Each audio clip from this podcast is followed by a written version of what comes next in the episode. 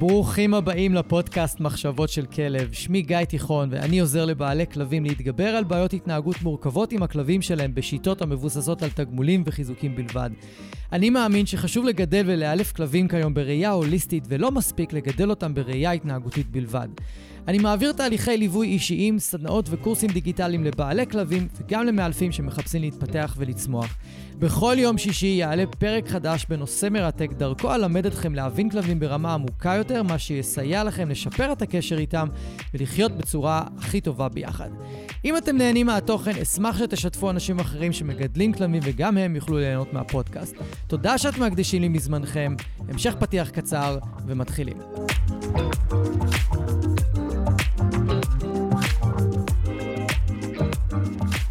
אהלן, חברים וחברות, איזה כיף שאתם כאן. שמח מאוד שאתם מצטרפים אליי לפרק נוסף, פרק מספר 94. אנחנו מתקרבים לפרק המאה, ובפרק המאה הולכת להיות לכם הפתעה.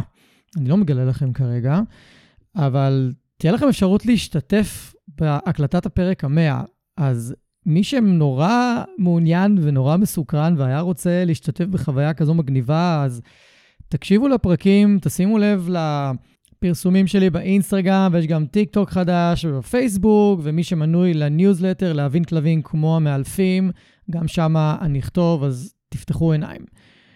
ולפרק הזה אני רוצה לעשות הקדמה קצרה, כי לאחרונה, וזה לא בדיוק לאחרונה, זה גם וידוי קטן, אני מרגיש המון המון המון כעס כלפי התחום של אילוף כלבים וכל מה שקורה עם כלבים בכלל.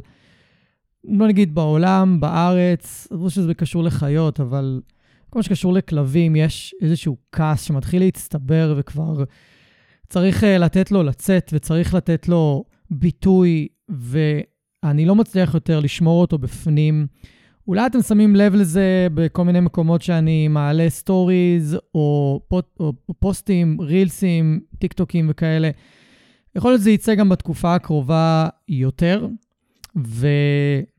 אני מקווה שתוכלו לעמוד בזה. לפעמים אני אגיד דברים שיהיה מאוד לא נעים לשמוע, אבל אלה דברים שאני נפגש איתם על בסיס יומיומי, והם פשוט מטריפים לי את המוח. הנה דוגמה מאתמול. היום אני מקליט את הפרק ביום שלישי, בחוץ עדיין סערה וגשם ורוחות, ואתמול דיברה איתי מישהי שיש לה שתי כלבות בבית. ו... לאחרונה הכלבות התחילו להתכסח. כלבה אחת תוקפת את הכלבה השנייה ברמה של פציעות, ברמה שצריך ללכת לווטרינר. וזה כבר קרה איזה ארבע פעמים בשבוע, שבוע וחצי האחרונים, והיא לא יודעת מה לעשות. והיא פנתה לכמה מאלפים לפני שהיא דיברה איתי, וכולם אמרו לה, דבר ראשון, קולרים חשמליים, דוקרנים, חנק, צריך להתחיל ענישה, צריך להתחיל תיקונים, צריך להסביר לכלבה אה, הצעירה יותר שתוקפת המבוגרת יותר מה המקום שלה. כל מיני חרטות ובולשיטים מהסגנון הזה. ואני אסביר למה. קצת דיברתי עם האישה עוד קצת, באמת שיחה של שתי דקות. באמת שיחה של שתי דקות, לא מעבר לזה.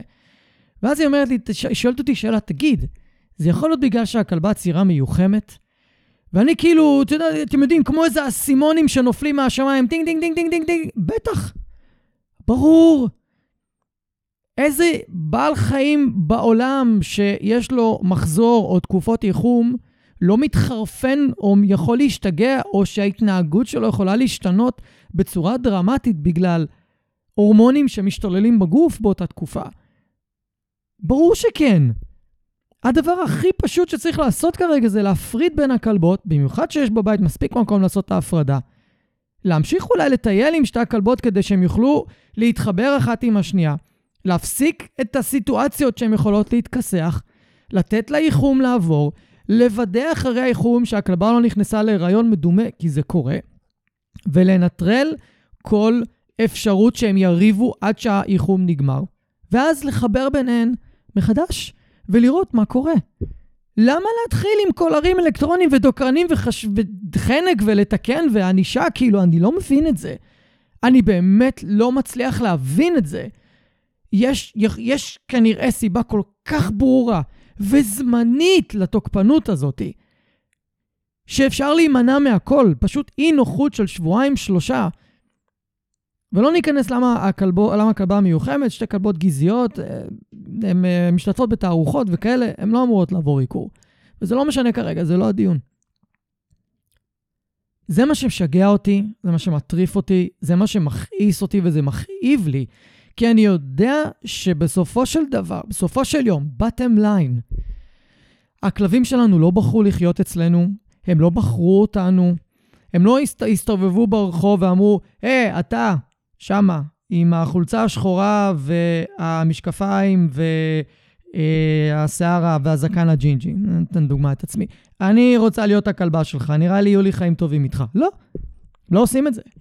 אנחנו הולכים לאיזשהו מקום, בוחרים את הכלב, וברוב המקרים, וזה עוד נושא כואב, אנחנו בוחרים כלב שלא מתאים לנו. אנחנו לא עושים בדיקה מספקת ומעמיקה לפני שאנחנו מאמצים את הכלב. ולהגיד שהעמותות לא נותנות מספיק מידע ואין להן מספיק מידע זה לא, זה תירוץ. אז אל תאמצו את הכלב אם אין לכם מספיק מידע עליו, זה נורא פשוט. זה כמו שלא הייתם נכנסים לזוגיות אם אין לכם מספיק מידע וידע על בן או בת הזוג. רובכם פשוט לא הייתם עושים את זה.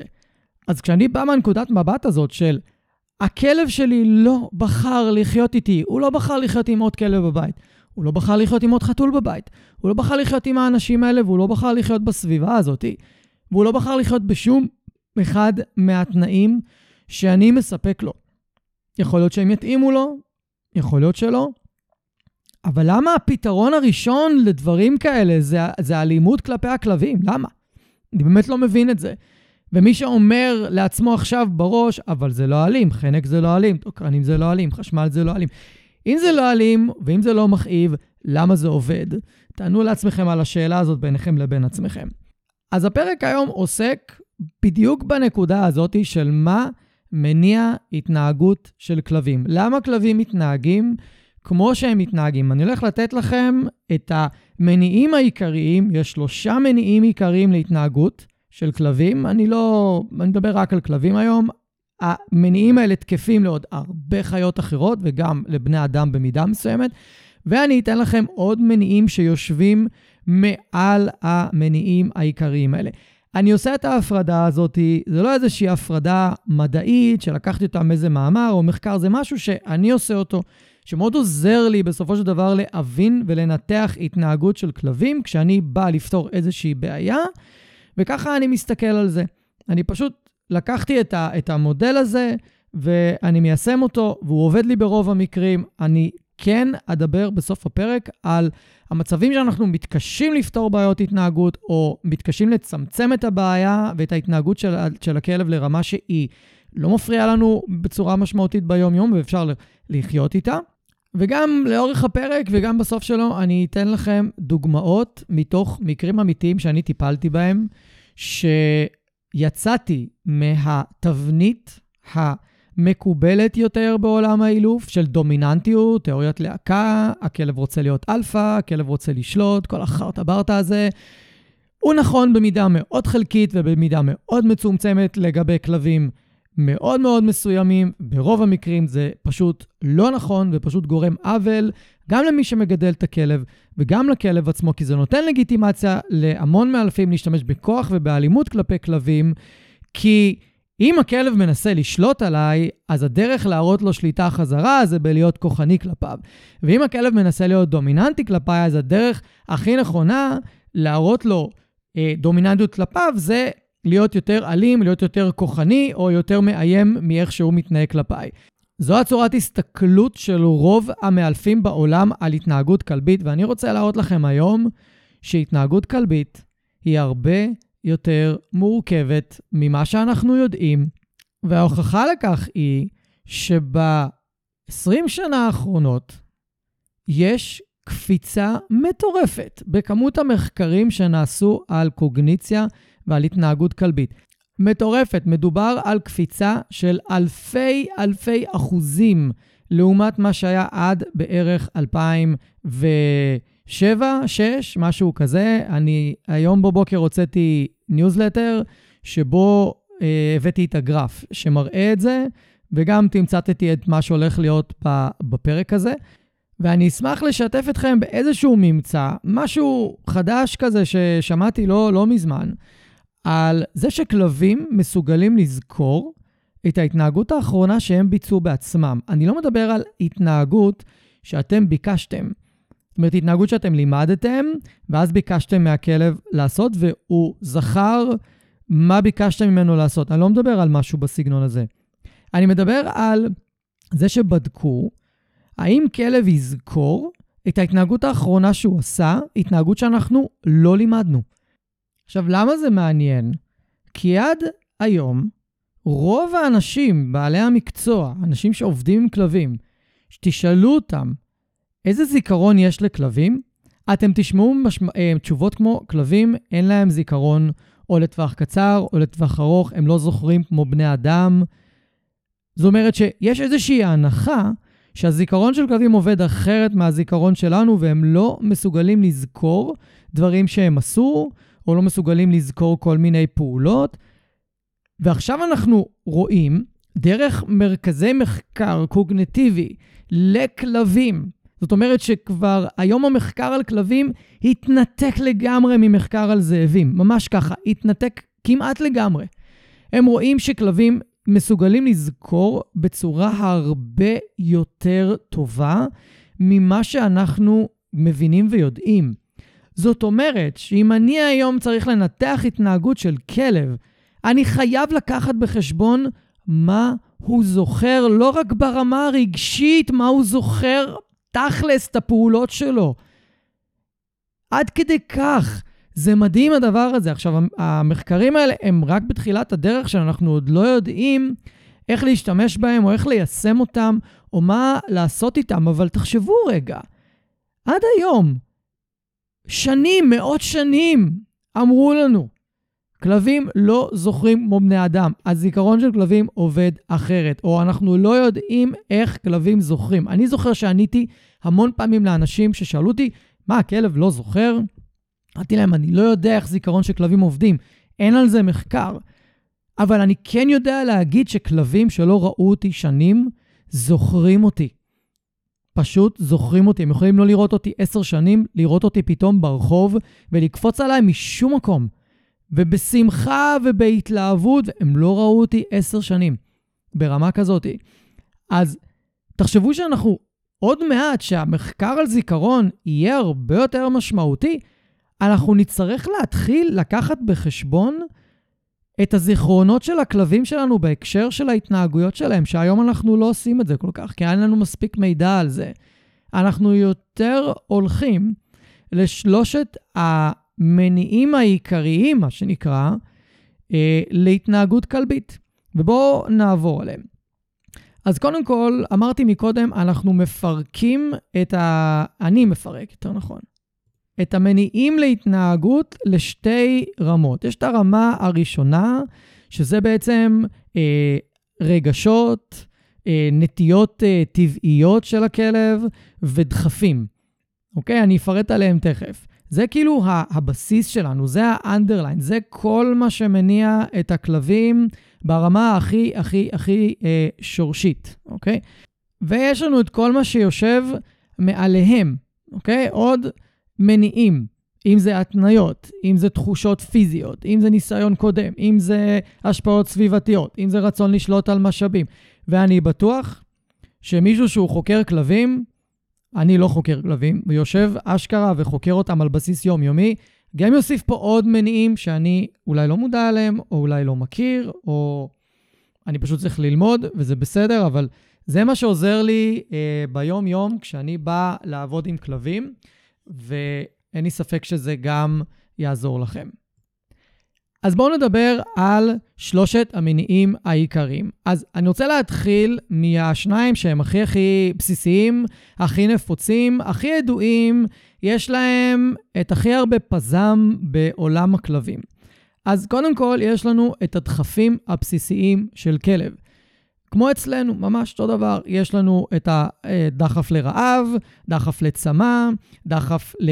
אה, בוא נגיד חברה, כי כלב זה חיה אה, חברתית, יכול להיות דחף לביטחון, למחסה, לשינה, וגם למין, גם לזיווג.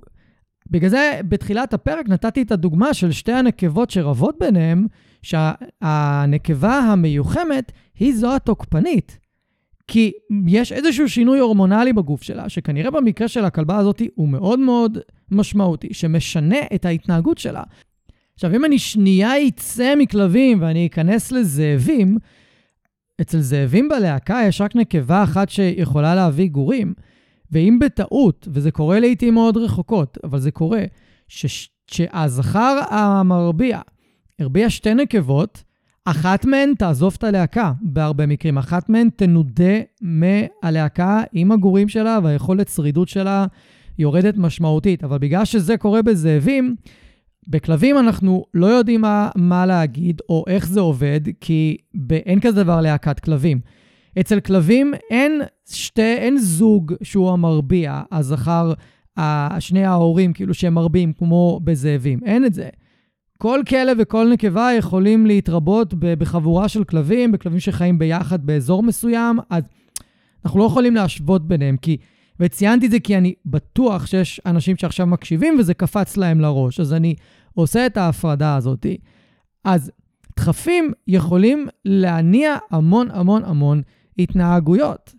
למשל, כלב שמושך בטיולים, אם זה כלב רעב או כלב שיש לו אה, רעב מאוד גדול, זה כלב שלא שבע בקלות, ווואלה, אני בן אדם כזה, למרות שאני לא נראה ככה, אבל אין לי תחושת שובע כמעט בשום יום, בשום מצב, גם לא עכשיו.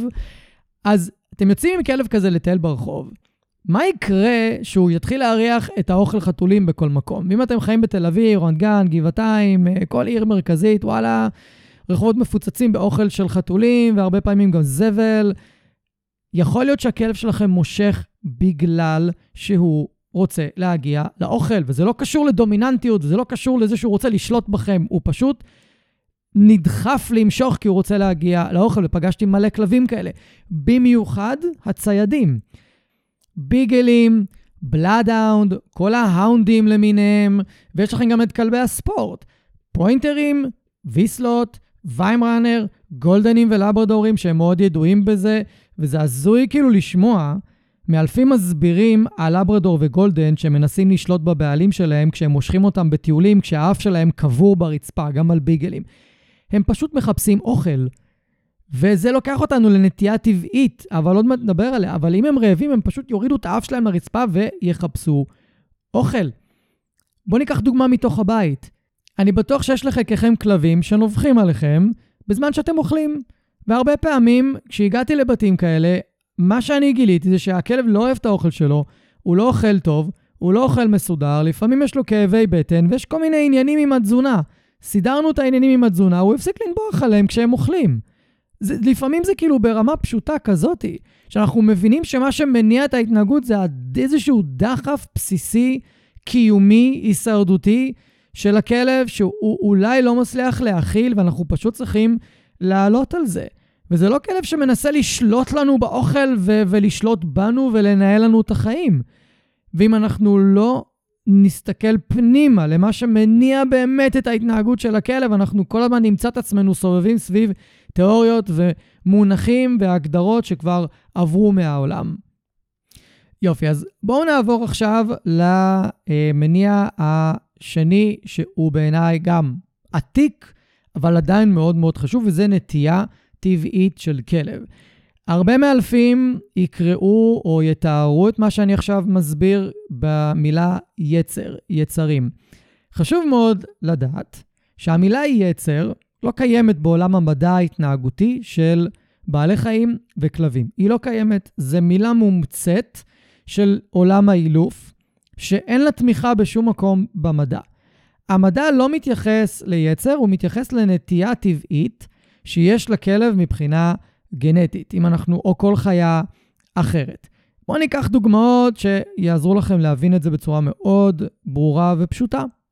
לבורדר קולי יש נטייה לרעות, כל הכלבי רועים, גם רועה גרמני, גם רועה אוסטרלי, גם קורגי ועוד כל מיני אה, כלבים שמשתמשים בהם לרעייה. יש להם נטייה טבעית לרעות. וגם בתוך הגזעים האלה יש רמות שונות של drive לרעייה. יש בורדרים שתשימו אותם יחד עם כבשים והם לא יעשו שום דבר, כלום, לא יעשו כלום, זה לא יעניין אותם לראות אותם. למה? כי יש איזשהו מנעד מאוד גדול ברמה ההתנהגותית של הגזעים האלה. ואתם יכולים למצוא גם כלבים בסקאלה המאוד קיצונית שהם רוצים לראות כל דבר. אולי לחלקכם יש בבית כזה בורדר קולי שרואה את הילדים כל הזמן, או רואה את הצעצועים שלו, או אם יש לכם בורדר קולי, או למשל בלו הילר, שאתם חיים באיזה קיבוץ או מושב והם חיים בחוץ, או שיש להם גישה לצאת החוצה, הם רודפים אחרי מכוניות כל היום ומנסים למשוך את הגלגלים. זה הכל נובע מהנטייה הטבעית שלהם. בואו ניקח עוד דוגמה. דוגמה שאני תמיד אוהב לתת, וגם באופן כללי, אה, מתוך גזעים שאני מאוד אוהב באופן אישי. בואו ניקח את כלבי העדרים.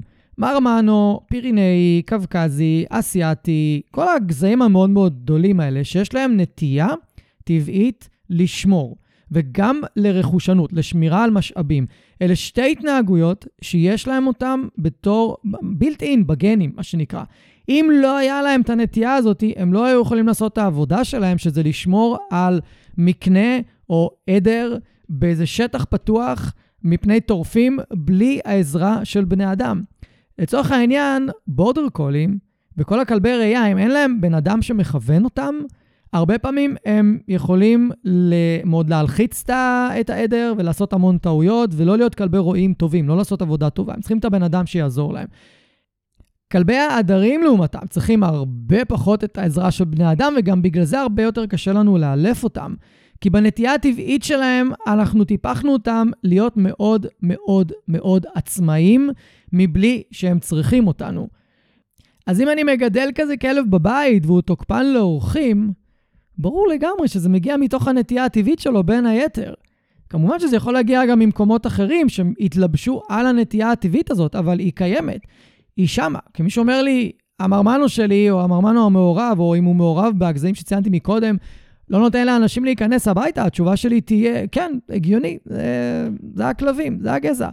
צריך עכשיו לעשות פעולות כדי שהוא יהיה בטוח ל- לאנשים, אבל לא בטוח שזה מגיע מפחד, או מחוסר חשיפה, או מאיזושהי התנהלות לא נכונה של האנשים. זה פשוט איזושהי נטייה שקיימת.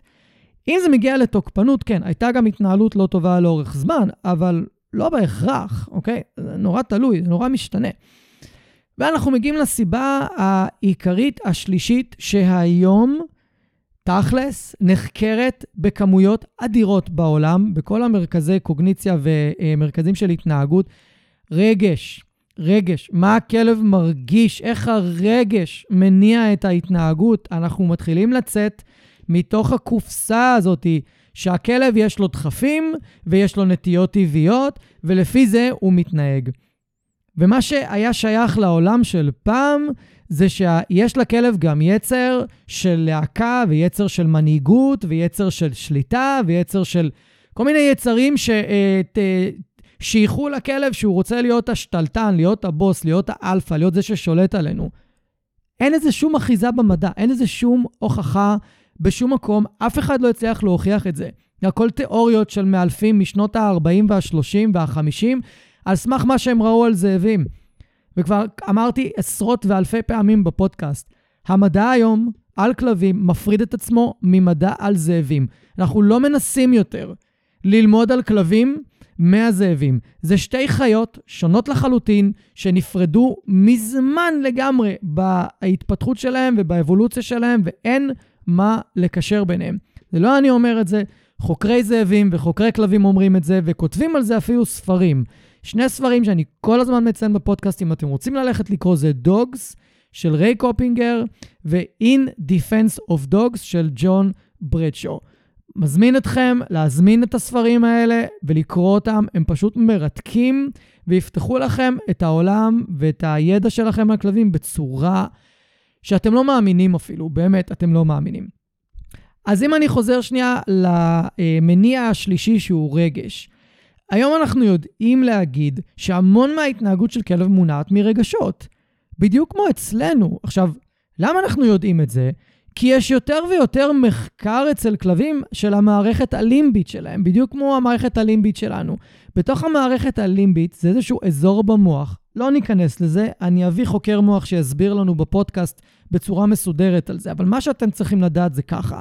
בתוך המערכת הלימבית, אנחנו ובעלי חיים בעצם רושמים את כל החוויות הרגשיות שלנו. ואנחנו, וה, והחלק הזה במוח מנתח את החוויות האלה כהאם הן בטוחות והאם הן לא בטוחות. האם נשקפת לנו סכנה או לא נשקפת לנו סכנה, וזה לא חייב להיות כתוצאה מזה שהתעללנו בכלב, הרבצנו לו, פצענו אותו, עשינו לו משהו שפגע בו בצורה מאוד משמעותית. ממש לא. מספיק שאנחנו גרמנו לו לאיזושהי תחושת פחד או איום, וזה מספיק בשביל שהמערכת הלימבית, המוח שלו, יגיד, אוקיי, בסיטואציה הזאת היא נשקפת לי סכנה, ואני צריך לפחד. וכשכלב מפחד, הוא מופעלת תגובת ה-fight or flight שאני מדבר עליה המון בפודקאסט. או שהוא יברח מהסיטואציה אם הוא יכול, או שהוא יתקוף. מעט מאוד כלבים קופאים בסיטואציה הזאת, מעט מאוד, כמעט ולא. אז אם אני עכשיו לוקח בחשבון שיש לי גם רגשות לקחת כשאני מנתח התנהגות כלבית, זה כבר מתחיל להיות מאוד מורכב. זאת אומרת שאם יש לי מרמנו, שהוא גם טריטוריאלי אולי, ואני יודע, אומר את זה כי נגיד הבחנתי את ההתנהגות שלו, הוא גם טריטוריאלי, הוא גם שומר על הבית. וגם בהיסטוריה שלו אני שומע שלא נעשתה חשיפה טובה לאנשים ואני רואה שהוא מפחד מהם, כי השפת גוף שלו מראה לי פחד. אני יודע שהמניעים שלו להתנהגות היא פחד, וגם הנטייה הטבעית שלו לשמור. זאת אומרת שלא מספיק לי לעשות עם הכלב הזה תהליך התנהגותי של שינוי רגשי לפחד, בשביל שהוא יסמוך על בני אדם, כי יש לו נטייה טבעית להיות חשדן כלפיהם. בדיוק כמו כלבי הבר, והכנענים המעורבים שאתם מגדלים בבתים שלכם, זה יושב על אותו, על אותו משקל. זאת אומרת שאני צריך להתייחס לטיפול בבעיה בשני מישורים כדי לגעת בשורש שלה.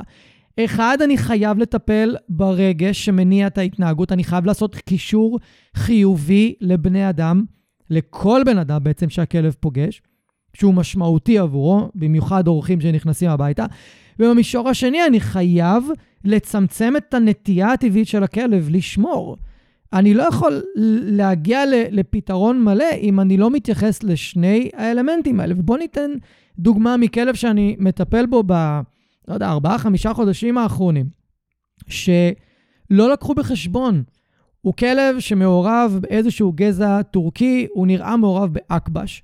אקבש זה כלב טורקי, שומר על עדרים, הוא עצמאי מאוד, הוא חזק מאוד, חשדן לאנשים. הוא לא כלב שהייתי ממליץ לאנשים לגדל בבית שלהם, בטח לא בתוך דירה במרכז העיר.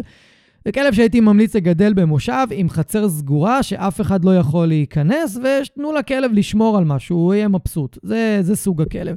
יש מלא מלא אקבשים וקרבשים בצפון הארץ. האנשים שחיים שם אוהבים אותם, כי אה, הם עושים עבודת שמירה מדהימה. אני אישית מאוד אה, התלהבתי מהאקבה שגיליתי אותם, כי פשוט אה, הם יחסית יציבים, יחסית. אז הכלב הזה, שמעורב באיזשהו גזע טורקי, יש איתו כמה בעיות. אחד, יש לו חשדנות מאוד גדולה לבני אדם. הוא לא סומך על בני אדם מהר מאוד. הוא עבר חשיפה, אבל כנראה לא מספיק טובה. וגם, הוא טריטוריאלי. הוא יכול להכיר בן אדם בחוץ ולהיות סבבה עם הבן אדם בחוץ, אבל ברגע שהבן אדם הזה נכנס הביתה, אם לא עובדים לצמצם את הטריטוריאליות של הכלב, הוא יתקוף. הוא יכול לנשוך. למזלנו, לא נשיכות חמורות, אבל הוא בהחלט יכול. ובנוסף לכל זה, הוא רכושן. זה אומר שהוא גם מגן ושומר על בני הבית שלו, במיוחד על האישה ועל הילד הקטן, התינוק.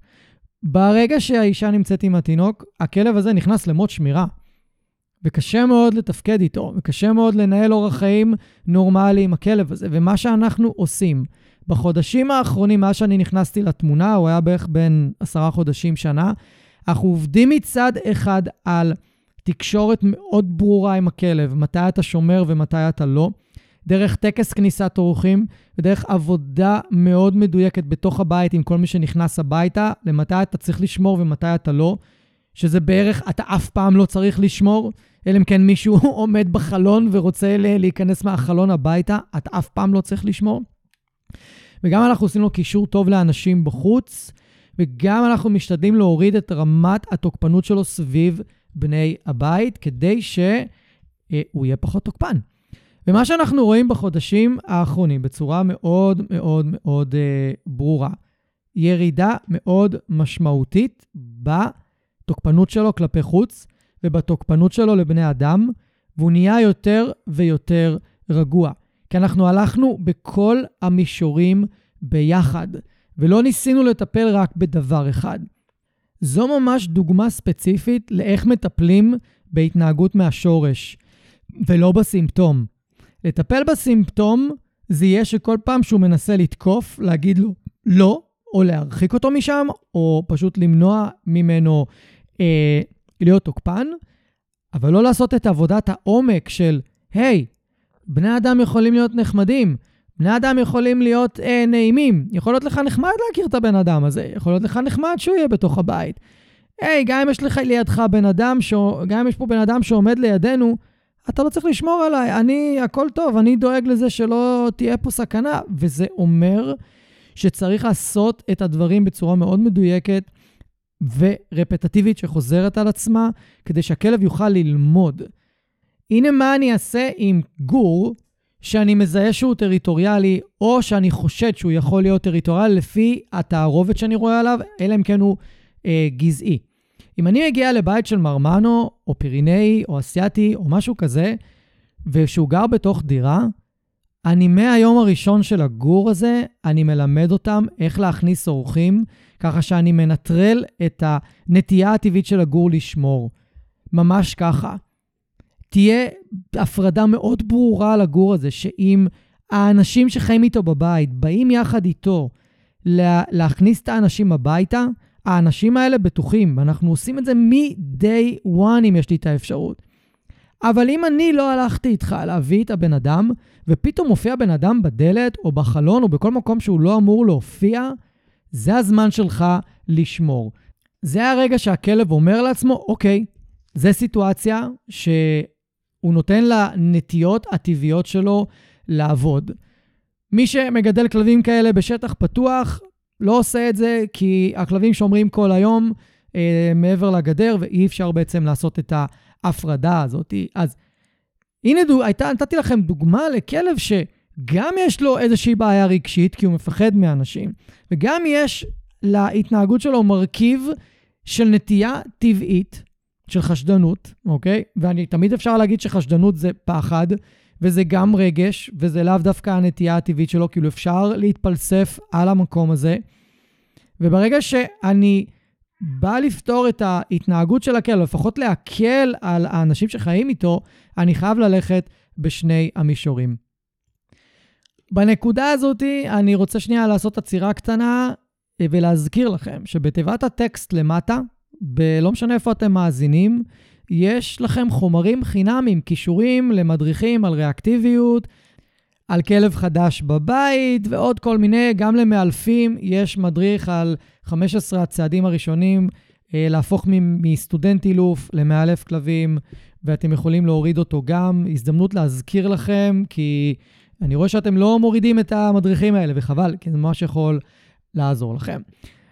אז עכשיו אנחנו עוברים למניעים המשניים, אלה שהם יושבים מעל המניעים העיקריים שדיברנו עליהם עד עכשיו. אז קודם כל, יש לנו אה, את השפעות הסביבה.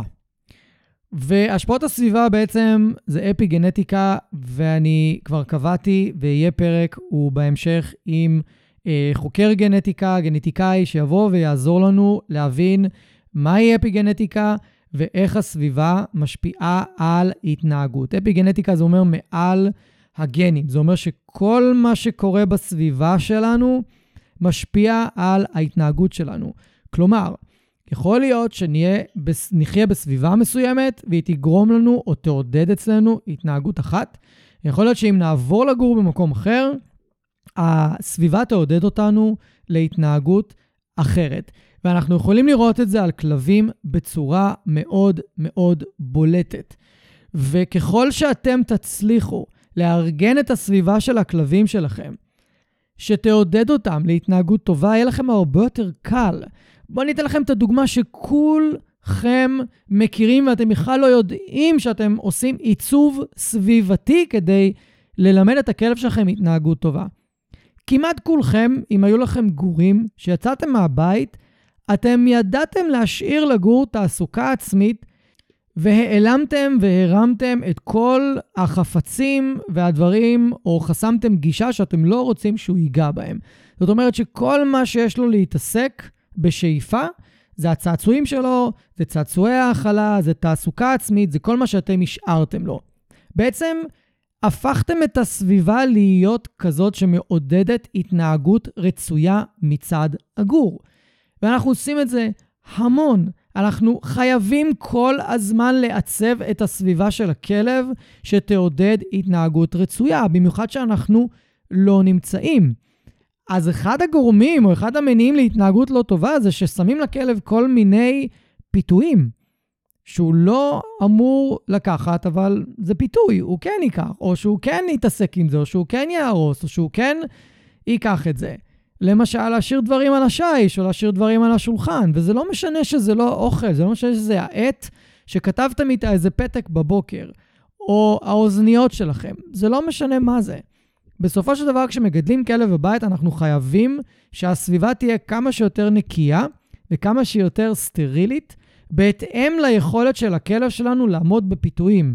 אם הכלב שלכם לא מסוגל לעמוד בפיתויים, הסביבה שלו צריכה להיות נקייה מאוד. אני לשמחתי עם שני כלבים מבוגרים, אחד בן 12, אחד בת 16. הבית שלי יכול להישאר איך שאני רוצה, אני יכול לשים דברים איפה שאני רוצה, אבל זה לא היה ככה בהתחלה. כשאני אימצתי את סטאר, שהיא הייתה בת 9, לא יכולתי להשאיר שום דבר שקשור לאוכל בשום מקום. בשום מקום. היא הייתה ישר הולכת ולוקחת.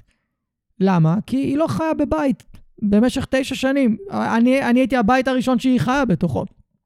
בתשע שנים שהיא הייתה חיה. אז היא לא הכירה את ההתנהגות, היא לא ידעה מה לעשות. מבחינתה זה היה חדש לגמרי, הנה אוכל, אני לוקחת אותו.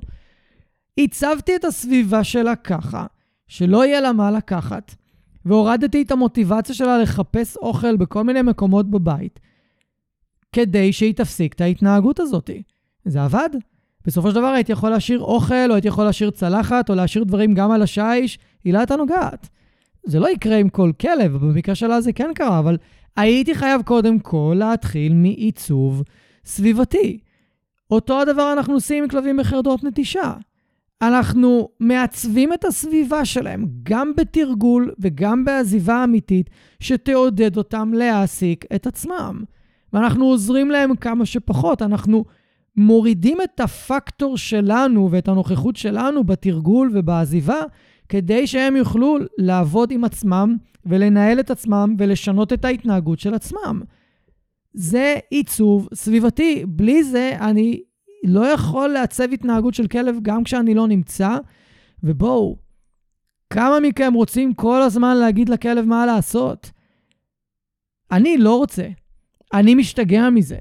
אני משקיע המון עם כל כלב שהגיע אליי בתחילת הדרך שלו אצלי, גם אם זה היה פפו, ואחר כך סטאר ולאקי ו- וגם כלבי אומנה.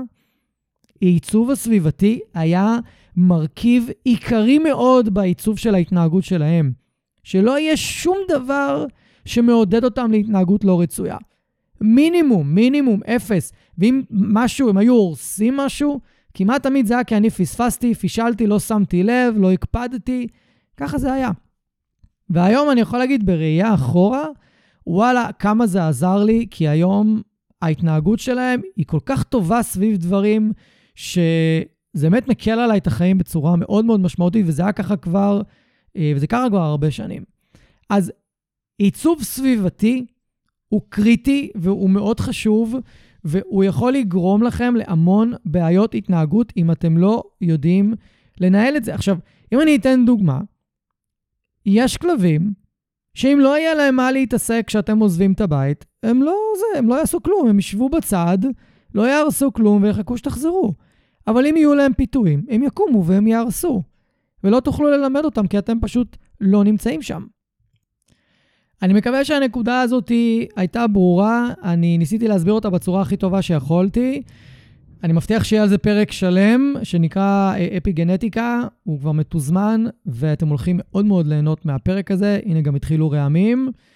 ואיתם ברקע, אולי גם תהיה לנו רעידת אדמה, אנחנו ממשיכים למניע החמישי, שזה התניות. כולכם מכירים התניות, גם היה פרק עם נועה אה, שפלר על תיאוריות למידה, שבה, אה, בו הסברנו על התניה קלאסית ועל התניה אופרנטית, והסברנו איך הן עובדות ולמה הן משמשות. אני מאוד ממליץ לכם לחזור לפרק הזה, אם אני לא טועה, זה פרק 23. מי שיקבל את הניוזלטר ביום, ב, ביום שישי, אז יש גם קישור בתוך הניוזלטר לפרק הזה. ובעצם התניות זה כל ההתנהגויות שהשקעתם זמן בללמד את הכלבים שלכם. שב, ארצה, אליי, תן לי יד, עזוב, תוציא, תביא, לך למקום, לידי, איתי, עמוד, קשר עין, הכל. כל מה שאתם השקעתם בו זמן ללמד, נכנס בתוך ההתניות. אממה, בתוך זה גם נכנסות התניות, או התנהגויות יותר נכון, שהכלב למד לבד. שאתם חיזקתם בצורה לא מודעת. אתם לא שמתם לב שאתם מתגמלים. והדוגמה הכי טובה שאני יכול לתת זה על נביחות מתוך הבית. יש כלבים שצעקו עליהם וכעסו עליהם בזמן שהם נבחו, והם קיבלו על זה המון המון המון תשומת לב, והם, מבחינתם זה החיזוק. מבחינתם זה אישור, או מה שנקרא אישור חברתי, או חיזוק חברתי, שנביחות זה משהו שהוא רצוי. ואם אתם חושבים שתפסיקו להעיר לכלבים אם יפסיקו לנבוח, זה לא יעבוד, כי ההרגל כבר הוא מאוד חזק, וההתניה היא מאוד חזקה, והרבה פעמים הכלבים נובחים הרבה יותר חזק אם עכשיו מתחילים להתעלם מהם, כי הם לא מבינים למה הם לא מקבלים את היחס שהם רגילים לקבל. לכן אנחנו צריכים לעשות דברים אחרים וללמד התנהגויות אחרות, אלטרנטיביות, והרבה פעמים נביחות. אה, אי אפשר להעלים לגמרי, אלא אנחנו יכולים לצמצם אותם, לפעמים בצורה משמעותית ולפעמים בצורה פחות, אבל אפשר. אז התניות זה גם ההתניות שאתם לימדתם וגם ההתניות שהכלב עשה בעצמו, וגם התניות שהן לאו דווקא אה, לפי חיזוק וענישה, זאת אומרת, התניה אופרנטית, אלא התניה קלאסית. הכלב עשה איזשהו חיבור בין משהו שקרה בסביבה לאיזושהי תוצאה שקרתה. למשל, אתם גרים בבניין ויש לכם כלב ריאקטיבי לכלבים, וכל פעם שאתם יוצאים מהבניין ויוצאים מהשביל גישה של הבניין, הכלב שלכם תמיד נובח, נובח, נובח, נובח, ועד שאתם לא מתרחקים מהאזור של הבניין הוא לא נרגע. או שהוא תמיד עצבני שם ואתם צריכים מאוד מאוד לעזור לו להיות בשקט. הכלב, אתם לא לימדתם את הכלב לנבוח, לא נתתם לו על זה אוכל, לא עודדתם אותו, לא עשיתם כלום. מה שקרה זה איזושהי התניה קלאסית. קרה איזה משהו מתחת לבניין, אי שם רחוק בחיים שלו, או בסביבה של בניין, זה לא חייב להיות הבניין הזה, זה גם יכול להיות בניין אחר שגרתם בו. והוא עשה חיבור שבאזור הזה עלולים להיות אה, מפגשים לא נעימים עם כלבים אחרים של הבניין, והוא כבר יוצא, מה שנקרא, מוכן לקרב, מוכן לפעולה. וזו התניה קלאסית. כי הכלב עשה קישור שבכניסה של הבניין יכולות להיות תקריות. וזה אגב מתחבר למה שדיברתי בתחילת הפרק על זיכרון של התנהגות קודמת. ואז עולה פה השאלה, רגע, עכשיו זה רגש שצף פה, זה זיכרון, זה התניות, על מה זה יושב כל ההתנהגות הזאת? נדבר בסוף, כי זה הרבה יותר מורכב מאשר בעיה אחת. אנחנו בדרך כלל, טיזר, תמיד, תמיד, תמיד יש שילוב של מניעים וגורמים, וזה כמעט אף פעם לא גורם אחד. והנקודה הזאת אני רוצה לעצור ולתת דוגמה שמכלב שטיפלתי בו לפני הרבה מאוד שנים, לצערי הכלב הזה כבר לא חי, וזה כלב שכשטיפלתי בו שינה את חיי המקצועיים מקצה לקצה. אני לא אתן סימנים מזהים כדי לשמור על הפרטיות של, ה, של המשפחה והכלב, אבל לפני כמה שנים הגעתי לכלב ש... היה בערך בן שלוש, עבר שני מאלפים מאוד אגרסיביים, כלב גדול ששוקל 80 קילו, מאוד גדול, מאוד חזק, חרדתי מאוד, עבר אילוף על חנק על דוקרנים, כבר עם מחסום, נשך כבר ארבעה אנשים ברמה של בית חולים, וכל מה שעשו עם הכלב הזה לאורך כל השלוש שנים האלה, היה להגיד עליו שהוא דומיננטי, שהוא אלפא, שהוא מנסה לשלוט, בגלל שהוא גדול וחזק, צריך להיות אגרסיביים איתו, וצריך להראות לו מי הבוס, וזה מה שעשו איתו. ובגלל שידעו שהוא הולך להיות כלב גדול מאוד, כבר בגיל ארבעה חודשים שמו עליו חנק ועבדו איתו על בסיס ענישה ותיקונים בגיל ארבעה חודשים. בלי חיזוקים, בלי אוכל, בלי גורם מוטיבציה ש, של, של הנאה באלף, רק ענישה. ובגלל שהזוג הזה גידל כלב פעם ראשונה, לא היה לו מושג, ואני מדבר איתכם לפני איזה 6-7 שנים אחורה, לא היה לה מושג שיש עוד אופציות. ואז הם הגיעו אליי. והקטע האבסורדי ההוא זה שהם גרו מחוץ לאזור שאני עובד בו. וכבר בטלפון אמרתי להם, תקשיבו, אני לא יכול לעזור לכם. אבל אז האישה כזה עצרה אותי, אמרה לי, לא, לא, לא, אתה חייב להקשיב, כי אין לנו, אנחנו לא יודעים מה לעשות, אתה חייב רק להקשיב. והקשבתי. וכששמעתי את הסיפור שסיפרתי לכם עכשיו, אמרתי לה, את יודעת מה? אני מגיע. במפגש הראשון עם הכלב, לא נתתי לו להתקרב אליי במרחק של 10 מטר. הוא היה כל כך מאיים, שרעדו לי הרגליים ממנו. זאת אומרת, הכלב שוקל 80 קילו. אם הוא רץ אליי, אין לי דרך לעצור אותו. אם הוא משתחרר בטעות מהבעלים שלו, אין לי איך לעצור אותו פיזית, אוקיי? Okay? הוא שוקל יותר ממני. ובמפגש הזה הוא היה גם עם מחסום, ואמרתי עם הדוקרנים, ויצאנו החוצה, ראיתי אותו מטייל בחוץ, ראיתי איך הוא מתנהג בבית, והיה לי ברור כשמש שהכלב הזה פשוט טופל רק לפי סימפטומים, ורק לפי מה שהוא אולי יהיה בעתיד, מהרגע שהוא היה אצלם. רק לפי מה שאולי יהיה בעתיד. אולי הוא יהיה תוקפן, אז בואו נהיה אגרסיביים איתו וקשוחים איתו. אף אחד מהמאלפים שעבד לפניי לא בא והסתכל על הכלב כמו שהוא, לפי מי שהוא. ואני באתי ועשיתי את זה.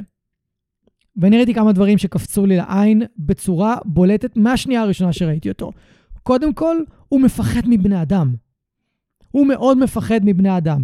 לא יודע אם זה גנטי, אני לא יודע אם זה מולד, אני לא יודע אם זה, הוא ירש את זה מאימא שלו, ואני לא יודע אם זה כתוצאה מהחוויה המאוד רעה שהוא עבר כבר בגיל ארבעה חודשים, אה, כשלקחו אותו להתאמן בסביבה של בני אדם עם חנק ועם המון לחץ והמון כאב בגיל כל כך מוקדם. לא יודע. אבל הוא מפחד מבני אדם. דבר שלישי, הוא חרדתי מאוד. מאוד חרדתי. הוא פחד ממחסומים של חניות שיורדים מלמעלה. פחד מוות, הוא ברח. הוא ראה ילדים, הוא פחד וניסה לברוח או ניסה להתפרץ עליהם. הוא ראה כלבים, הוא ניסה להתפרץ עליהם. הוא ראה אנשים, הוא ניסה להתפרץ עליהם. הכלב היה חרדתי, הכלב היה מבועת מהחיים, והכלב כבר צבר ניסיון כזה רע ממאלפים, שהוא לא היה מוכן שאני אתקרב אליו. בטח לא בשיעורים הראשונים. עזבו את זה שאחרי כמה שיעורים הכלב ליקק לי את הפרצוף, ישב לידי על הספה, הצמיד אותי על הקיר באהבה וליקוקים ושמחה כשהוא ראה אותי. הוא, אני, מה שנקרא, הוא שינה את החוויה שלו אה, לבני אדם דרכי, אני הייתי הראשון. ברגע שהתחלנו לעבוד איתו על שינוי רגש, והתחלנו לעבוד על החוויות הלא טובות שהיו לו, התחלנו לראות שינויים דרסטיים מאוד בהתנהגות שלו. דרסטיים מאוד לטובה. פחות תוקפנות ברחוב, פחות ריאקטיבי לבני אדם, פחות ריאקטיבי לכלבים. הפחד שלו ממחסומים נעלם לגמרי, הפחד שלו מילדים נעלם לגמרי. הוא אה, נשאר אצלם בית והוא חי עם עוד שתי ילדות. נולדו להם שתי ילדות והוא חי איתם. כשהם פגשו אותי, הם אמרו לי, אנחנו לא יודעים אם יהיה אפשר לגדל עם הכלב הזה ילדים, ואני אמרתי להם, אתם צודקים, יש מצב שאי אפשר. הרגלנו אותו גם להיות מופרד לחדר ב- ליתר ביטחון. אבל הוא בסוף חי עם עוד שתי ילדות. וזה רק בגלל שבאתי וראיתי את הכלב, מה מפחיד אותו, ואני יודע איך לעשות כישורים חיוביים לדברים שמפחידים את הכלב. ובאתי ונגעתי בנפש שלו, ולא ניסיתי לטפל בו בצורה שהיא קופסתית, שבלונית, לפי איזה שהן תיאוריות מיושנות, ולא פגעתי בו פיזית, עם הדוקרנים והחנק, ולא פגעתי בו אה, בצורה כזאת.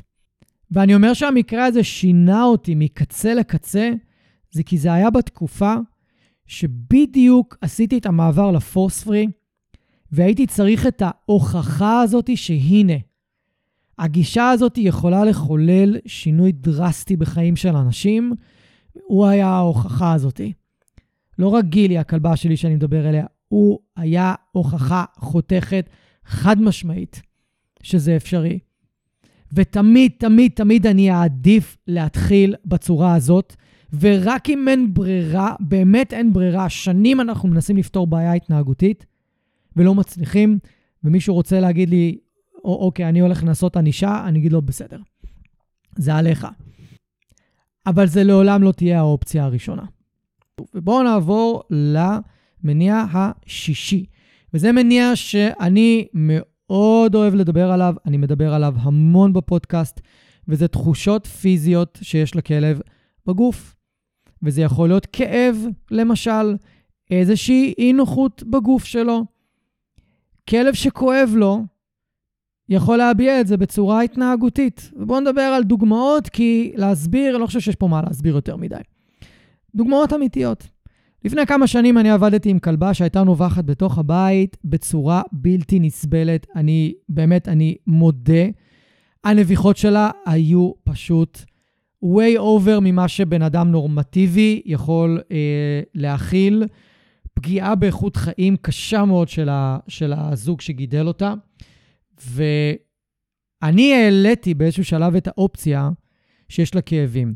עכשיו, אני ידעתי שיש לה בעיות באגן, אני ראיתי, אני ראיתי איך היא עולה במדרגות, ראיתי שהיא עולה לא טוב במדרגות לבניין, לבית. וגם היו ימים שפשוט הייתה יושבת ומייבבת במקום שלה, בלי שום סיבה.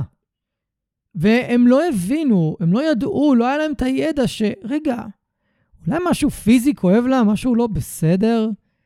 כי כשהם הלכו לווטרינר, היא לא הראתה שכואב לה. הווטרינר לא אמר שכואב לה. ואני העליתי את האפשרות להעלות אותה על שיכוך כאב למשך חמישה ימים שבוע. והם הסכימו, למזלם ולמזלי, ולמזל הכלבה. תוך יומיים הנביחות ירדו ב-70% בגלל השיכוך כאב. מטורף, לא? הנביחות נבעו מתוך כאב, וזה לא משנה כמה ניסינו לעבוד איתה עם אוכל וחטיפים וחדר שקט ולסגור חלונות, מה שאתם רוצים, שום דבר לא עבד. שום דבר לא עבד. ובגלל ששום דבר לא עבד, זה, זה הדליק לי את הנורה האדומה של רגע, אני מפספס פה משהו. אולי אני צריך לחפש מניע אחר להתנהגות של הכלבה. ואז התחלתי קצת לחפור יותר לעומק ואמרתי, אוקיי, יש כאן אלמנט של כאב אולי. ואני אתן לכם עוד דוגמה. דוגמה גם מאוד נפוצה, שאנחנו נתקלים בה הרבה, לא רק אני, גם קולגות שלי. אנחנו פוגשים כלבים שיש להם כאבים באגן, כאבים ידועים. אולי מהיפ דיספלזיה, לפעמים אה, בברכב, אבל בוא נגיד, בעיקר באגן. וברגע שמתקרב כלב לאזור של האגן, הם נהיים אגרסיביים.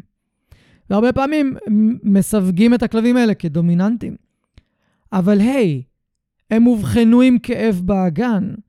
למה שהם ייתנו לכלב להתקרב לשם?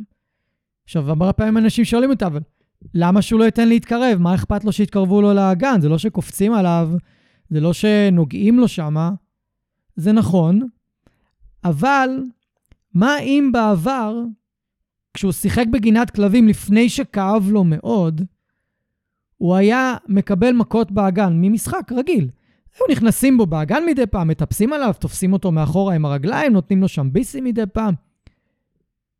הוא כבר יודע שזה יכול לכאוב יותר. כמו שאתם יודעים להרחיק אנשים מאזור בגוף שלכם שהוא כואב. אתם גם תעשו את זה. אתם אפילו יכולים להיות אנשים מאוד מאוד לא נעימים לסביבה כשכואב לכם. זה נכון. אז אם לכלב הזה יש ניסיון קודם, שזה אגב המניע הבא שנדבר עליו, פלוס כאב, הוא ירחיק ממנו כלבים. אתן לכם דוגמה אחרונה בעניין הזה לגבי פפו. פפו, הכלב שלי, אובחן בגיל, אה, אה, לפני שנתיים בערך, עם חמישה בלטים לאורך עמוד השדרה. שלושה בלטים בצוואר, שני בלטים ב, בשור, מעל שורש הזנב, איפשהו באזור שם. סביב גיל שמונה בערך, היום בן 12, שזה לפני ארבע שנים, סביב גיל שמונה בערך, פפו התחיל להרחיק ממנו כלבים. הוא לא הרחיק כלבים לפני זה, הוא היה ניגש לכלבים הרבה יותר בידידות ובנחמדות. היום פפו ממש לא אוהב להתקרב לכלבים. ממש. אבל בגיל שמונה הוא התחיל עם זה, ואני לא הבנתי למה. לא היה שום הסבר. לא היה לי הסבר, לא היו סימנים של כאב אז. בעמוד שדרה שלו או בצוואר, לא היה כלום. ואז התחילו לו כאבים בכל מיני מקומות בגוף, במיוחד בגב התחתון. עשינו בדיקות, אני אקצר את כל הסיפור, התגלו שיש לו בלטים. אמרו לי, יש לו שלושה, שלושה בצוואר. אני ישר בראש שלי, בגלל הניסיון אמרתי, אוקיי, תודה רבה, עכשיו אני מבין למה הוא נהיה אגרסיבי לכל כלב שהיה מתקרב לו לצוואר. הנה ההסבר, כאילו, ולא הבנתי למה. שיגע אותי. הוא היה כזה כלב נחמד לכלבים, הוא לא היה כזה משחק, כי היו לו, יש לו בעיות בברכיים, אז הוא סביב גיל שנה הפסיק לשחק עם כלבים, כי פשוט כאב לו לרוץ. אבל זה לא הסביר למה הוא היה מרחיק כלבים ממנו במפגש רגיל ברחוב. ואני יכול לשבת כאן עכשיו פרק שלם ולתת לכם סיפורים כאלה על כלבים שאני עבדתי איתם. אולי אני אעשה פרק על השבת השחורה, על הכלבים ש... שתקפו בני משפחה, out of nowhere, ואני אסביר מאיפה זה הגיע. אבל אני רוצה שתיקחו מפה שתחושות פיזיות יכולות להיות מאוד משמעותיות בהתנהגות של כלבים. ואני אשאיר אתכם עם דוגמה אחרונה לכל אלה מכם שיש להם כלבי טוי. אצל כלבי טוי זה מאוד נפוץ. יש הרבה אנשים שפונים אליי ומספרים לי על שיצואים, מלטזים, פקינזים בעיקר, יורקשרים גם פה קצת, שכל פעם שמתקרבים אליהם כשהם יושבים על הספה או על המיטה, הם מתחילים להיות מאיימים ולהיות תוקפניים. הרבה פעמים אנחנו מאבחנים את הכלבים האלה עם כאבים בעמוד השדרה, או כאבים בצוואר, או כאבים בברכיים. זה מדהים. אנחנו מאבחנים אותם עם כאבים. וכשאני שואל את האנשים האלה כמה מהכלבים אוהבים מגע בכל, בכל אזור בגוף, הרבה פעמים יגידו לי, לא, הם אוהבים הרבה פעמים רק בבטן. ואתם יודעים מה? פפו היום לא נותן לי לגעת לו בגב. פפו, כל פעם שאני מלטף אותו, ישר מפנה לי את הבטן. הוא לא אוהב מגע בצוואר, ולא בגב, ולא לאורך עמוד השדרה. רך ורק בבטן. וכשאני לומד את כל הדברים האלה ומחבר את הנקודות האלה, עוד פעם אני חוזר למה שאמרתי בתחילת הפרק, לנתח התנהגות של כלב ולהבין את השורש שלה זה הרבה יותר מורכב מאשר הכלב דומיננטי, הכלב רוצה לשלוט, הכלב אה, מחפש להראות לכם מי הבוס. די, חלאס, צריך להתקדם מהמקום הזה. הנה, פה יוצא קצת הכעס שלי, אבל חברים, אתם רוצים להבין למה הכלבים שלכם מתנהגים כמו שהם מתנהגים? ככה מנתחים התנהגות של כלבים ושל כל יצור חי. אנחנו גם מנתחים את הרגשות, גם נטיות טבעיות, גם דחפים שיש להם, גם מה שאנחנו לימדנו והכלבים תפסו לבד, גם את ההשפעות הסביבתיות, גם איזה תחושות יש לכלב, ודבר האחרון שנדבר עליו זה ניסיון קודם. ענת וולינית, שהיא קולגה, היום היא כבר לא עובדת לצערי הרב, והיא ימנה מאלפים, והיא לי עזרה מאוד, והיא לימדה אותי הרבה דברים בתור מאלף. אמרה משפט שאני מאוד התחברתי אליו בזמנו, היא אמרה, כלב הוא סך כל החוויות שהוא חווה בחיים שלו. זאת אומרת, היא מדברת על ההתנהגות שלו. זה מאוד נכון. המשפט הזה מסכם בעצם את ההתנהגות של כלב. זה סך כל החוויות שלו שנובע מכל המניעים האלה. ואם אנחנו רוצים להבין את ההתנהגות של הכלב, אנחנו גם צריכים לקחת את הניסיון הקודם שיש לו.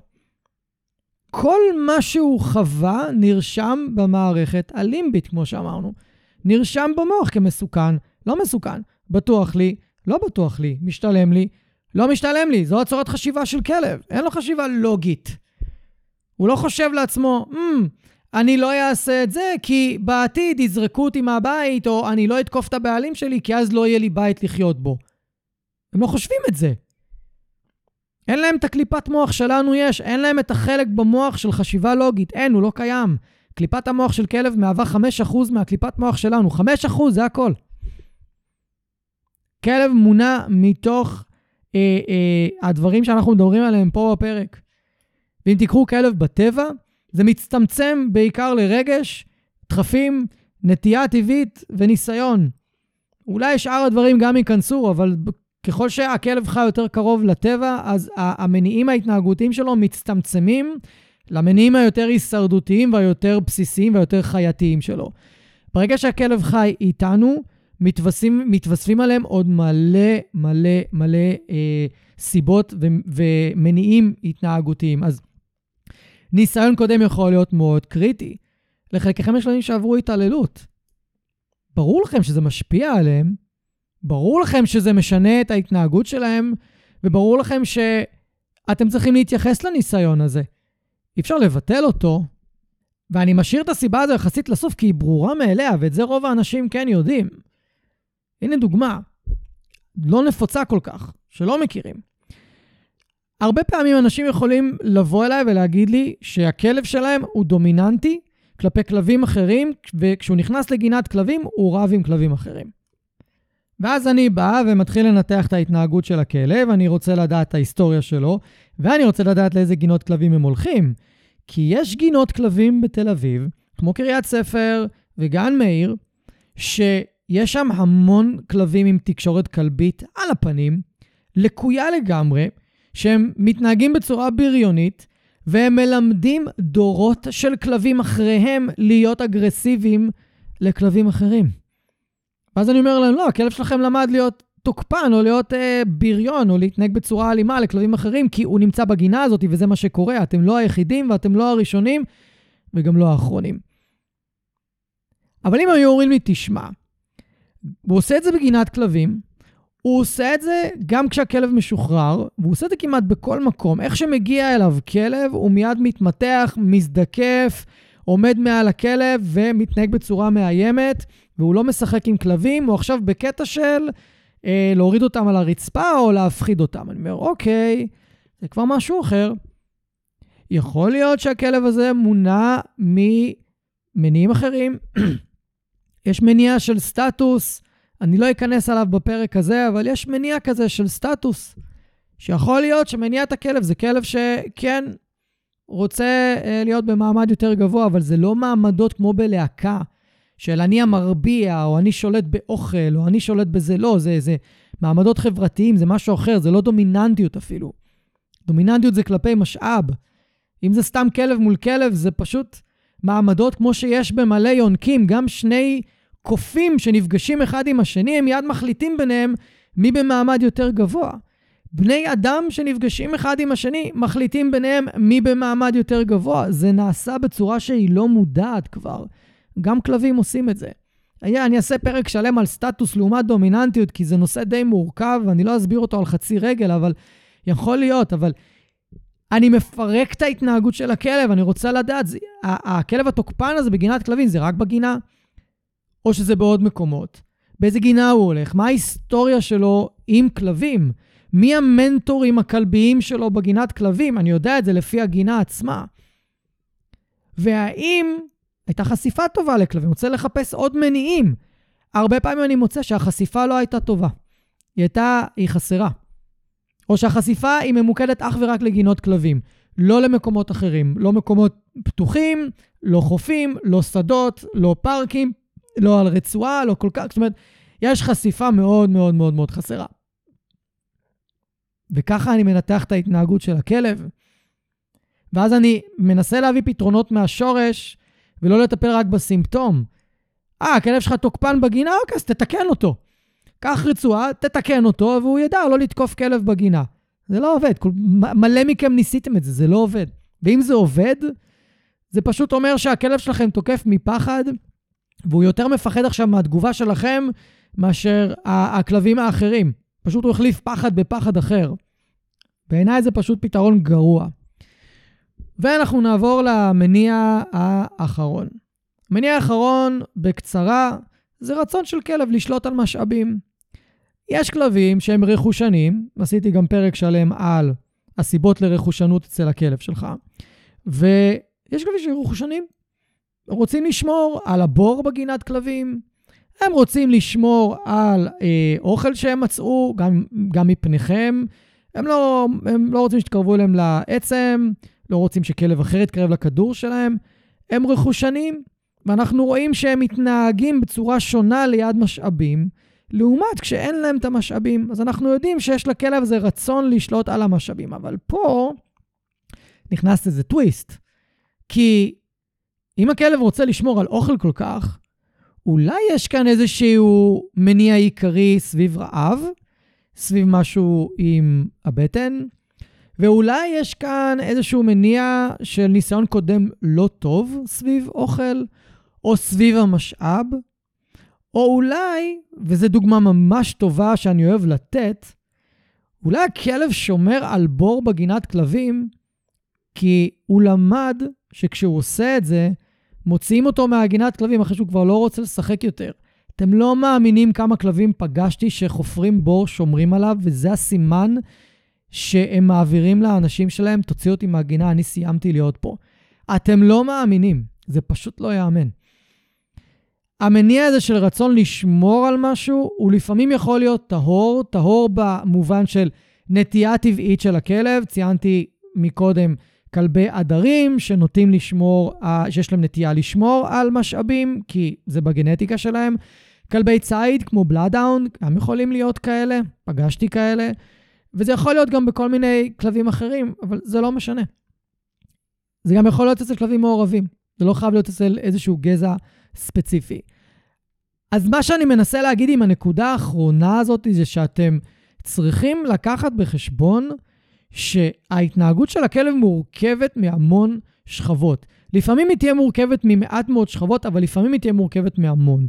ככל שהכלב הוא יותר בוגר ומבוגר בגיל, ועבר יותר דברים בחיים שלו, כמו בתים, סביבות וכאלה, ועדיין יש איתו בעיות התנהגות, יכול להיות וסביר להניח שהן יושבות על דברים, או על מניעי, או על מגוון מניעים יותר נכון, ולא על איזה מניע אחד. וזה אף פעם לא יהיה רק הכלב רוצה לשלוט, הכלב רוצה להיות דומיננטי, הכלב מחפש להיות אלפא. עוד פעם, די, להתקדם מהמקום הזה. צריך להתחיל להסתכל על כלבים בצורה הרבה יותר חוקרת והרבה יותר עניינית והרבה יותר סקרנית, ולא בצורה דיכוטומית ולא בצורה של סימני קריאה, אלא בצורה של סימני שאלה. ואחד הטיפים הכי טובים שאני יכול לתת לכם בנקודה הזאת זה כשאתם רואים התנהגות של הכלב שלכם שאתם לא מבינים, פשוט תשאלו את עצמכם, למה הכלב שלי מתנהג ככה דווקא עכשיו? ותתבוננו. תתבוננו. כל עוד הכלב לא מזיק לעצמו, לא מזיק לסביבה או לכם, תנו לו להתנהג. אם אתם לא מבינים את ההתנהגות שלו, תנו לו להתנהג, הוא ייתן לכם את התשובה. כל כך הרבה פעמים שאני מגיע לאבחונים, גם הצוות שלי, אנחנו רואים התנהגות ואנחנו מבקשים מאנשים לא לעצור את הכלב, לתת להתנהגות להתגלגל עד הסוף. אנחנו רוצים לראות אותה מההתחלה ועד הסוף כדי להבין בדיוק מאיפה היא נובעת ולמה היא קורית, ואיך אנחנו יכולים לעזור לאנשים לטפל בהתנהגות הזאת. אבל אם אין לנו את כל הפרמטרים של מה מניע כלב, אני לא יכול לעזור. ואם אני לא מבין בעצמי מאיפה ההתנהגות של הכלב, ואני לא נותן לכלב לתת לי את התשובה, אז אני גם לא יכול לעזור. והנה עוד משהו שיבאס אתכם לשמוע, אבל מה לעשות, זאת האמת.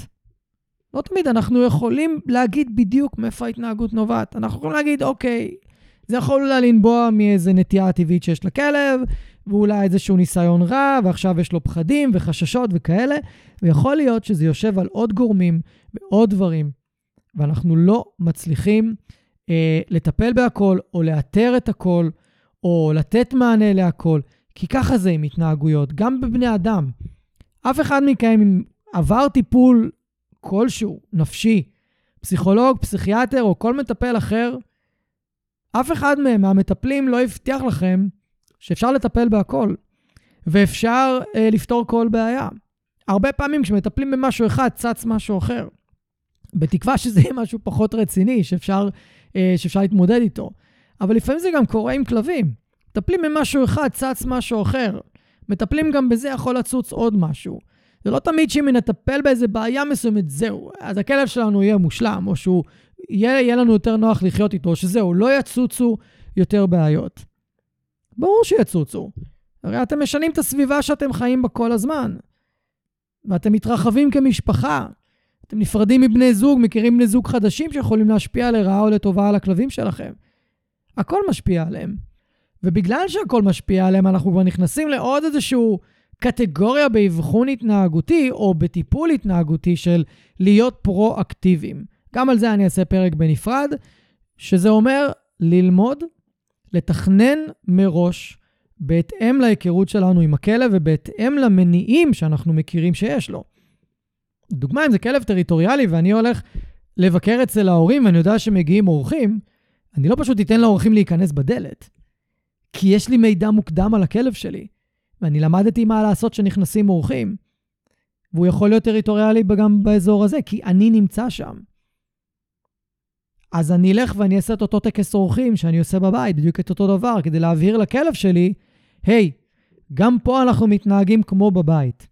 ואני אפחית את הנטייה שלו לשמור באופן אוטומטי, כי זו סביבה שהוא לא מכיר, וכי מישהו מגיע בדלת, והוא למד מהבית שמי שמגיע בדלת צריך קודם כל לשמור, קודם כל להתריע, ורובכם אוהבים את זה אגב. רובכם אוהבים שהכלב נובח כשמישהו דופק בדלת, או שמישהו פתאום מגיע בדלת ואתם לא צפיתם את זה, ואתם... זה לא ביקור מתוכנן. אתם אוהבים את זה. אני מאוד אוהב את זה, אישית. אני בחיים לא אלמד את הכלבים שלי לא לנבוח על משהו כזה. אני כן מלמד אותם להפסיק לנבוח ברגע שאני מבקש, כאילו הוא אומר להם, תודה, סבבה, התרעתם בפניי, אלופי עולם, אני שקט, אני רגוע, עכשיו בואו נכניס את האנשים אה, הביתה. אז אלה היו כמה מילים על פרואקטיביות, כאמור, אני אעשה לכם על זה איזשהו אה, פרק. ואני אחזור לנקודה שלפעמים אנחנו לא יודעים מה הבעיה, וזה קורה, וצריך לקחת את זה בחשבון. ויש התנהגויות שנצטרך ללמוד רק לנהל, כי אנחנו לא מצליחים למצוא להם איזשהו פתרון. ואני עדיין לא חושב ולא מאמין בכל ליבי שזה נכון לשים על כלב קולר אלקטרוני, דוקרנים, חשמל, או להכאיב לו, או לאיים עליו, או להלחיץ אותו, או להשתמש באיזה שהם כלים אברסיביים אחרים, רק כי אני לא מצליח לפתור את הבעיה עד הסוף. אני עדיין יכול לנהל אותה ברמה מאוד גבוהה, אני עדיין יכול להיות פרואקטיבי, אני עדיין יכול להשתמש בדרכים אחרות בשביל לצמצם את הבעיה ככה שהיא לא תפריע לי. או לפחות תפריע לי במידה שאני מסוגל להכיל. וכדי לסיים את הפרק, אני רוצה לתת לכם דוגמה אחרונה שתעזור לכם להבין איך אני מפרק את ההתנהגות למרכיבים, ובעצם אה, פותר את הבעיה מהשורש. לפני כמה שנים פגשתי אה, זוג עם שתי כלבות, סול ולונה, שתי כלבות מתוקות, ממש מתוקות, חמודות. כלבה אחת יש לה קושי להישאר לבד בבית, כלבה שנייה ריאקטיבית לכלבים, שהכלבה הזאת שיש לה קושי להישאר לבד בבית מאוד אוהבת אה, כלבים. והכלבה שלא אוהבת כלבים גם ריאקטיבית לאנשים, יש לה קושי עם כניסת אורחים. ממש אה, כלבות הפוכות, אבל זה לא העניין. כדי לטפל בקושי של הכלבה להישאר לבד בבית, אנחנו צילמנו אותה נשארת לבד בבית יחד עם הכלבה השנייה. ומה שגילינו זה שהכלבה השנייה, זאת שריאקטיבית לכלבים ואנשים, ממדרת את הכלבה השנייה, שקשה לה להישאר לבד בבית, לאזור מצומצם בבית. היא בעצם תכלס מפחידה את הכלבה השנייה מלזוז, היא לא נותנת לה לזוז בבית. אנחנו ראינו במצלמה את הכלבה זזה מנקודה אחת על הרצפה, לפעמים ללעלות על השולחן. ולשבת על השולחן או על הרצפה, היא לא תהילה בבית. ואם היא הייתה נובחת או מייללת, זה היה מהנקודה אה, שהיא הייתה יכולה להיות בה על הרצפה, בזמן שהכלבה השנייה יושבת על הספה ולא נותנת לה לזוז. לא כי היא מאיימת עליה, היא לא תוקפת אותה, היא לא נובחת עליה, היא לא עושה כלום, זה הכל במבטים. מה הרבה מאלפים היו עושים כשהם היו שומעים שיש לכלבה קושי להישאר לבד בבית? כי היא נובחת או כי היא הורסת, היו שמים אותה בכלוב. אבל זה לא הבעיה. שורש הבעיה זה שיש חיבור לא טוב בין שתי הכלבות. וזה מה שעשינו. קודם כל הפרדנו בין שתי הכלבות בבית, ונתנו לכלבה שיש לה קושי להישאר לבד, space משלה, שטח משלה עם הפרדה שיכולה להסתובב כמה שהיא רוצה. היה הרס לתקופה אה, קצרה, ואז ההרס ירד. הסטרס שלה התחיל לרדת, היא התחילה להיות יותר רגועה, גם השארנו לה דברים לתעסוקה עצמית, פרקנו לה יותר אנרגיה, דאגנו שיהיה לה יותר נעים בבית, וההרס ירד. ואז דאגנו לחיבור בין הכלבות בטיולים. עכשיו, אחד הדברים שגילינו זה שהכלבה שאוהבת כלבים, מאוד מפריע לה לא לגשת לכלבים בטיולים, כי הכלבה השנייה לא אוהבת כלבים. אז עשינו להם המון טיולים ביחד עם בני הזוג, שזה שהולך עם הכלבה שאוהבת כלבים, ניגש להגיד שלום לכלבים, האישה שנשארה עם הכלבה, או הפוך, לא משנה, מתרחקת ועומדת בצד ועושה עם הכלבה תרגולים של אה, קישור טוב לנוכחות של כלב, פוקוס אליה, משחקי ריכוז, הופכת את החוויה להיות נעימה, וככה הכלבה שאוהבת כלבים, האנטי שלה מהכלבה שלא אוהבת כלבים, ירד. התחלנו לחבר ביניהן בצורה הרבה יותר נכונה. וזה היה שורש הבעיה, החיבור בין הכלבות. היינו גם צריכים לטפל בריאקטיביות של הכלבה השנייה, אבל השורש כאן היה חיבור בין הכלבות. אחרי חודשיים שלושה של הפרדה וחיבור, הורדנו את ההפרדות בבית, נתנו להם להיות ביחד בבית. הפלא ופלא, הכלבה לא ממדרת יותר את הכלבה השנייה בבית והיא יכולה להסתובב חופשייה. וזה היה שורש הבעיה. ואם אנחנו לא מאבחנים ולא בודקים ולא עושים את מה שצריך כדי להבין מאיפה ההתנהגות נובעת, אנחנו פשוט מציעים פתרונות לא טובים, וזה הכי קל בעולם, לשים לכלבים האלה קולרים אלקטרונים, לשים להם עליהם דוקרנים או חשמל או אה, חנק וכאלה, ספרי אוויר, ולסגור אותם בכלובים, ולקשור אותם על רצועה קצרה בבית, זה הכי קל בעולם. וכן, אני יודע שיש אולי אנשים שמקשיבים ואומרים, כן, אבל ניסינו את מה שאתה מציע וזה לא עבד, וגם עבדנו עם מאלפים וזה לא עבד. אתם יודעים מה? אם עבדתם הרבה מאוד זמן עם מאלפים כמוני, וזה לא עבד לכם, וניסיתם או הוספתם לאילוף אלמנט אחר שאני מתנגד אליו וזה כן הביא לכם לשיפור, אז סבבה.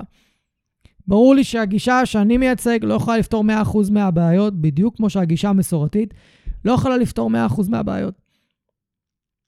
וזה בסדר מבחינתי, אני לא שופט אף אחד במקום הזה. אבל אני אחזור למה שהתחלתי איתו את הפרק.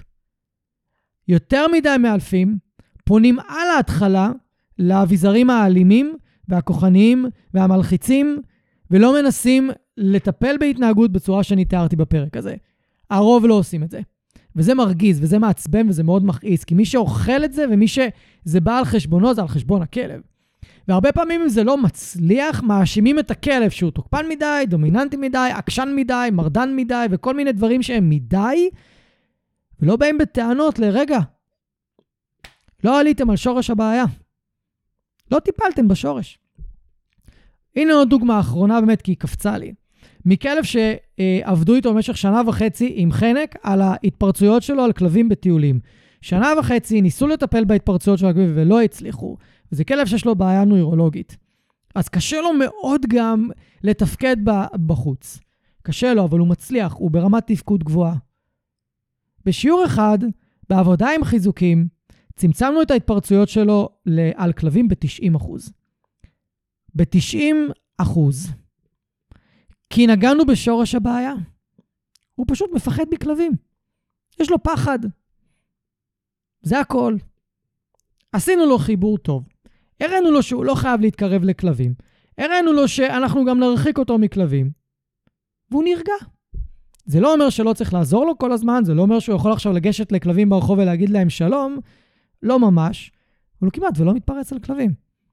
וגם היו כל מיני עניינים בבית שטיפלנו, אבל לא ניכנס לזה. שגם קשורים לזה שלא טיפלו בשורש הבעיה. כשאתם פונים למאלף או למטפל התנהגותי, חשוב נורא שאתם תוודאו שיש תהליך אבחון מלא. אם מאלף בא ואומר לכם, דבר ראשון, הכלב שלכם דומיננטי, הוא מנסה לטפס בהיררכיה, הוא מנסה לשלוט בכם, הוא צריך חשמל, חנק, דוקרנים, ספרי אוויר, להכניע אותו, להראות לו מי הבוס. אתם חייבים לעצור ולהגיד, רגע, מה עם כל שאר המניעים ששמענו פה בפרק? איפה הם? למה אנחנו לא בודקים אותם? אתם חייבים לשאול את זה.